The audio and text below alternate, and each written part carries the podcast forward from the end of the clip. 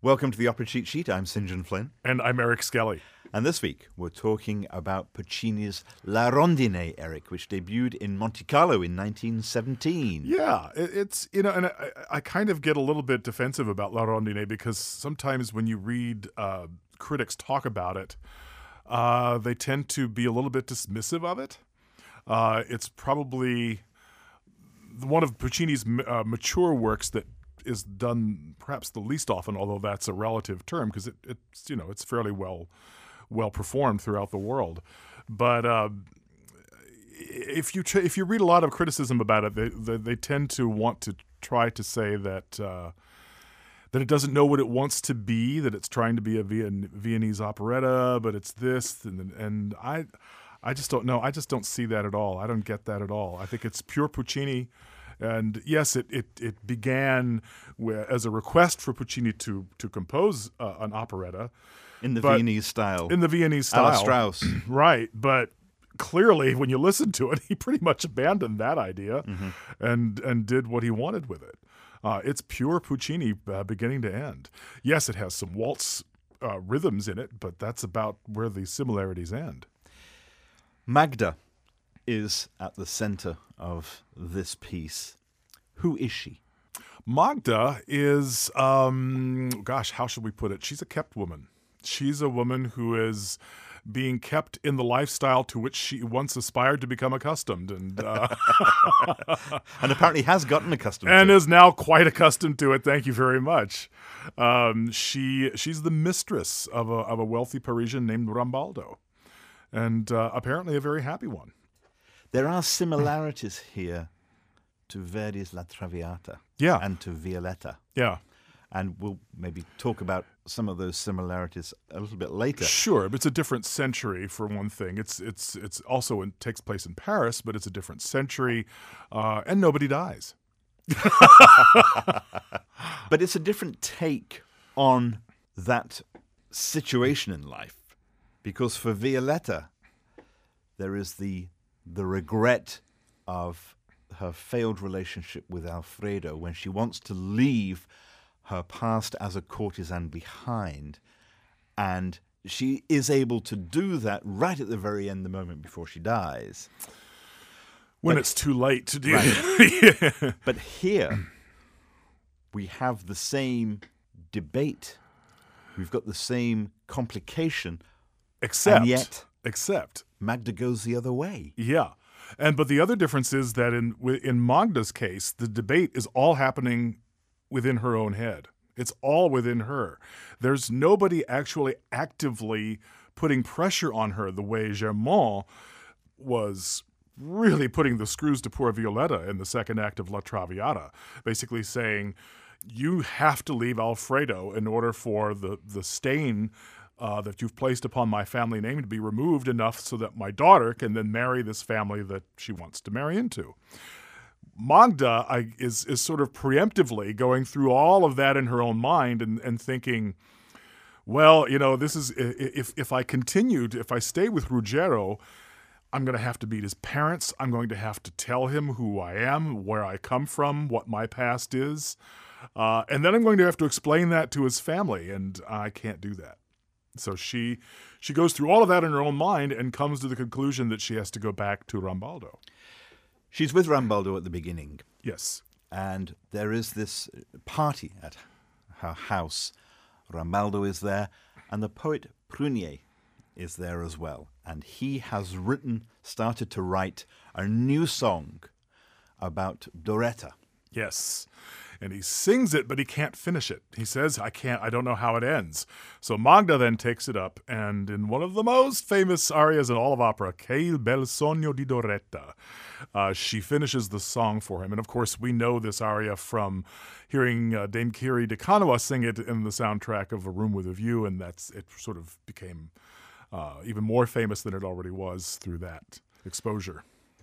Central to this song, and of course to the whole opera, La Rondine, is that question of the motivation for love and the nature of romantic love. Right. And in Prunier's first verse to this song, Doretta is courted by a king, but she refuses him because she doesn't love him. Right. And then Magda provides her own verse projecting in a sense what she wants to to have happen and what she then in act 2 will try to make happen for her. And Doretta according to Magda meets a poor student student and yeah. falls madly in love. Right. Of course what then happens is she meets Ruggiero. Magda meets Magda does. She and this after having uh, been introduced to Ruggiero at the party. Ruggiero knows Rambaldo. Right. He has arrived in Paris and has a letter of introduction to Rambaldo. Right. And so shows up at Magda's house in order to meet him. Indeed. And in the course of all that, they decide, well, he's he's new to Paris. Where shall we send him? And so they decide that he should go spend the evening at Bullier's, which is where Magda used to spend her time when she was uh, a, a young grisette herself. What's a grisette? Uh, a grisette is a working class girl in Paris, uh, called so bec- uh, for the French word gris, which means gray. Uh, grisette refers to the plain gray clothing that a grisette typically wore because it's all she could afford. Magda's origins, therefore, are fairly humble, but she has achieved material comfort and, and wealth, etc., through her affiliations with gentlemen. Yes, but I think we can deduce that her, her days as a grisette were at least not too awfully long in the past because at the end of Act One, when she decides she's going to go to Bullier's herself, she goes off stage and comes back dressed as a grisette, so she still had her old clothes. Somewhere in the back of the closet, I presume. she goes to Bullier's. Yes. Ruggiero is there. Right. And they meet they meet cute, as they would say in Hollywood. and over the course of that evening, they fall in love. Indeed, to uh, one of a uh, oh gosh, one of Puccini's great ensembles. I mean, it's just you know, every opera has one great ensemble that it just builds and builds and builds, and this one is just one of the best. An ensemble. Yes. She then tells Rambaldo that she doesn't want to see him anymore.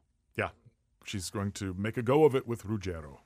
And there we have. We're back to Doretta's dream. Yes, which she's seemingly realizing. Magda is. Right. Prunier reads Magda's palm and says that, that from what he sees there, she is like a, a swallow, a rondine, in that she is going to, to fly off in pursuit of love in warmer climes. Right. But don't swallows always come back? To their place of origin. That's the irony, because yes. of course that's what happens. She and Ruggiero have moved down to the south of France. They're living on the Riviera in connubial bliss. Yes, they are living their life together, and then the complication is introduced because Ruggiero wants to get married, wants to introduce her to his family, etc. And and she says, I can't do it. She says, you know, I can be your mistress, but I can't be your wife. You know, she um, I guess imagines, looks looks looks ahead and imagines herself meeting the parents and having to talk about what her past and she's she's not going to put herself through the humiliation, but she's also, I think, probably very legitimately in love with with Ruggiero and doesn't want to put him through that. So is this a selfless act? Her saying to Ruggiero, I can't. I think it depends upon uh, how you direct this piece. You know, I think it's open to interpretation in that sense. I mean, it can be seen as a selfish act if you if you consider that she just chickens out, basically doesn't want to face, you know, doesn't want to face the music, uh, as it were, uh, and face up to her own past, and just sees it as an easier way to go to simply go back to Rambaldo. Or you can look at it as a selfless act on her part to spare Ruggiero the embarrassment of uh, you know perhaps having his family reject her or or you know or she, she may him. be she may be, yeah and she may be she may be afraid that he might reject her as well if he if she really were candid about her Her past. her past So she uh, she does return to her old life and to Rambaldo. Yeah, the end of the opera. It's it's it's a real heart tugger. And of course, there is an irony as well in that going back to the verse that she sings about Doretta, she has rejected her own thoughts there because she was Giving up on her own dream. giving up on her own dream. That Yeah. belief that true love would win the day. Yeah. Yeah, it's it's an opera where nobody dies, but of course it's Puccini, so we can't be happy.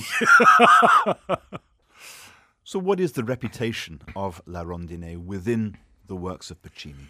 Uh, it's a great diva vehicle. It's a great vehicle for uh, a, a, a soprano who can take this complex character and, and sort of run with it, and who can float those Puccini melodies uh, beautifully. Uh, she's she's not as heavy uh, a soprano voice as is required for Turandot or Tosca or Minnie and, and Girl of Golden West. Uh, she's more of uh, what you would expect to hear as as Mimi in La Boheme. That is to say, she's got some body to the voice, some weight to the voice, but the ability, especially, to float those high notes in in the uh, Che bel sogno di Doretta, and you, you really have to just Soar. soar and let them float effortlessly, and that's uh, that's not easy. And you mentioned La Boheme. We're in Paris. There is that bohemian sense here as well, with Prunier as the Sure, the poet, and and Mimi is the quintessential operatic grisette. exactly. So it, it's sort of boilerplate Puccini in many respects. hmm very much so. That's Puccini's La Rondine, this week's opera cheat sheet.